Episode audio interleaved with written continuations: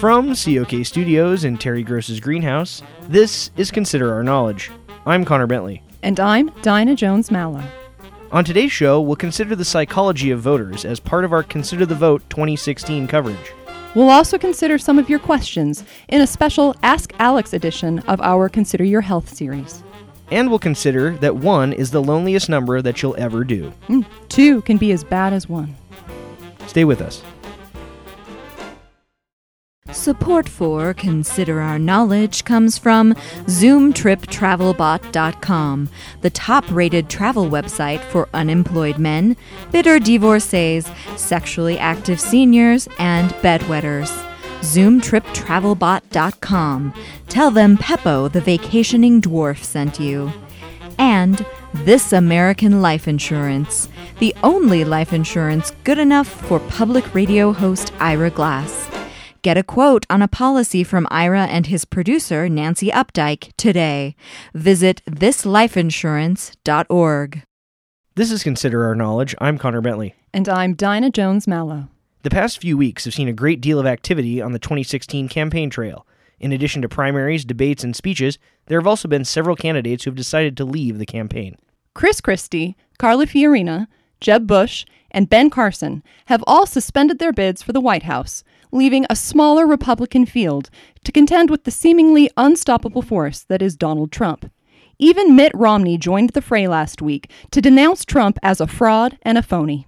Meanwhile, on the Democratic side, Hillary Clinton has been collecting more delegates than her opponent, Vermont Senator Bernie Sanders. Coverage of the campaign is omnipresent, with articles, videos, and opinions circulating constantly on social media. With the changes to the field of candidates and the intense media scrutiny, the COK team has been investigating how this is affecting the psychology of voters. We'll check in with senior reporter Cordell Nutbrock, who has been interacting with a variety of people. Cordell, how are voters reacting to the latest campaign developments? But it's a mixed bag, Dinah. Obviously, last week was chaotic with Super Tuesday and then the GOP debate that just devolved into yelling about Donald Trump's penis size. Quite. Honestly, I'm less worried about the psychology of the voters and more worried about my own sanity. This campaign is such a freak show.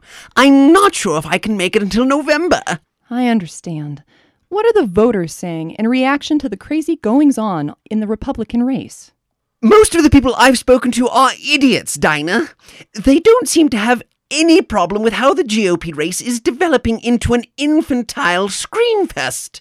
In fact, they like it. Here are some opinions from Trump supporters after last week's debate. I bet that Rubio has like the smallest penis ever. That's why he went after Donald like that. I hope they'll just whip him out in the next debate so there's no question. You don't have all that real estate money and stuff if you're not fully loaded down there. What does that have to do with this election? Trump rules! Baba Booey! Baba Booey! Trump's the man. He's so much richer than those other guys. Well, how does that translate into being a good president? I just said he's rich. What are you, deaf? No. Hey, stupid. Trump's the man. He's gonna waterboard your ass. What are you, a Muslim?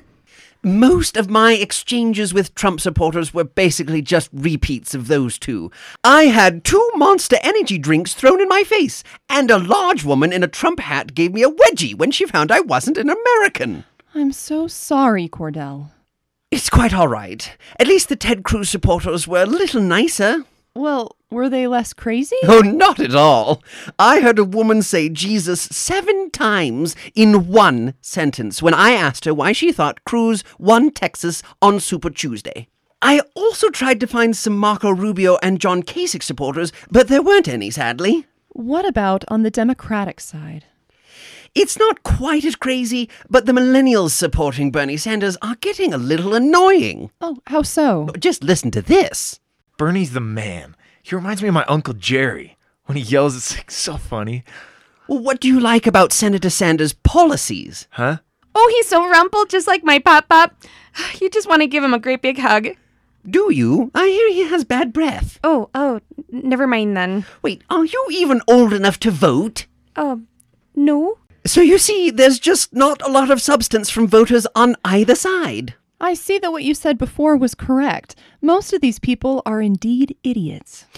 Well, I guess I'll just have to keep hope alive that more intelligence will prevail by the conventions. We'll pray for you, Cordell. No need. The Ted Cruz supporters already are, even though I'm an immigrant. That was senior political reporter Cordell Nutbrock. For more coverage of the 2016 presidential election, look literally anywhere, anytime.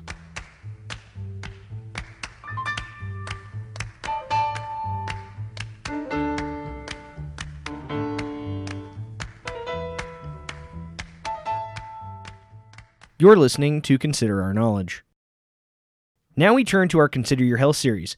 Thankfully, we can depart from campaign talk for a bit now that Alex Truman is back with us to take some of your burning health questions. Glad to be here, Cotter. I'm glad you're here too, and I'm glad to not be covering the presidential campaign for a change.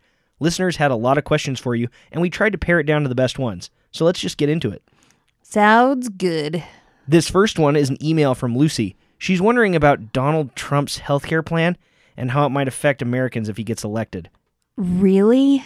Yes. Talk to the intern. I thought we had some real health questions. Ugh, I I guess it's technically a health question. Lucy, while I obviously cannot know exactly how Mr. Trump's plan will work, the version he has posted on his website troubles me. Trump's plan leaves a lot up to interpretation, which isn't that dissimilar to the rest of his campaign. Because of my dozens of pre existing conditions, I fear that under a Trump healthcare plan, I would have trouble getting coverage. Yeah, there seems to be a lot of tax loopholes in his plan. Yes, and it is very vague with regard to those loopholes. I only hope that Mr. Trump's loopholes don't end up negatively affecting the loopholes in my large intestine. My ulcers would not be covered under his plan. I'm sorry. Ugh, just talking about Trump gets the bile flowing even more. Okay, well, let's move on to the next question then. It's from Scotty in Sacramento. Hi, Alex. I, I watched a TED talk the other day from Bill Gates about how the world is really unprepared for the next global pandemic. Is he right? Bill Gates is correct, but I don't think he went far enough in his TED talk.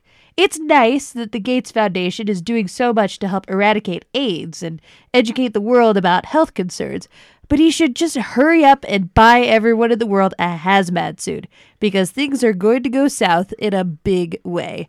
And when they do, I'll be in my germ free clean room saying, I told you so. Is it really going to be that bad? I hope I'm wrong. I'm not. But I must give kudos to Bill and Melinda Gates. Their work might limit the next pandemic to five of the seven continents. What? What? Which continents? Thanks for your call, Scotty. Hey, wait! Finally, we have an email from Harriet. She just wants to know who you plan to vote for in the next presidential election. I really thought we were going to avoid campaign talk for this segment. Ryan? It's all right. It's all right. I have a health related answer.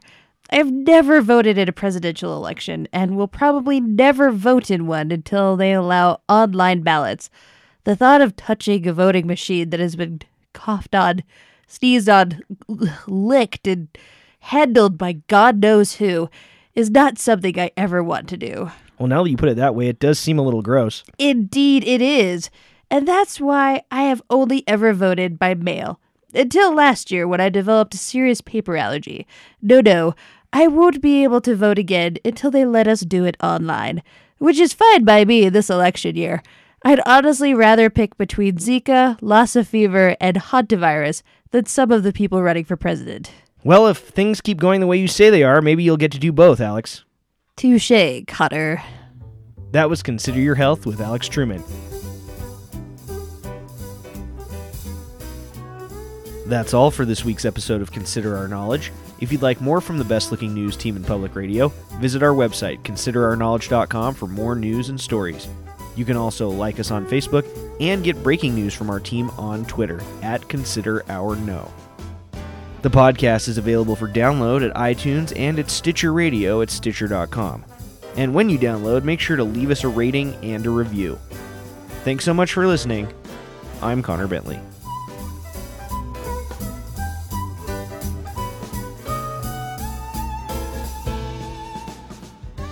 Most of the people I've spoken to are idiots. Dinah. myself. including myself, which I've forgotten how to read.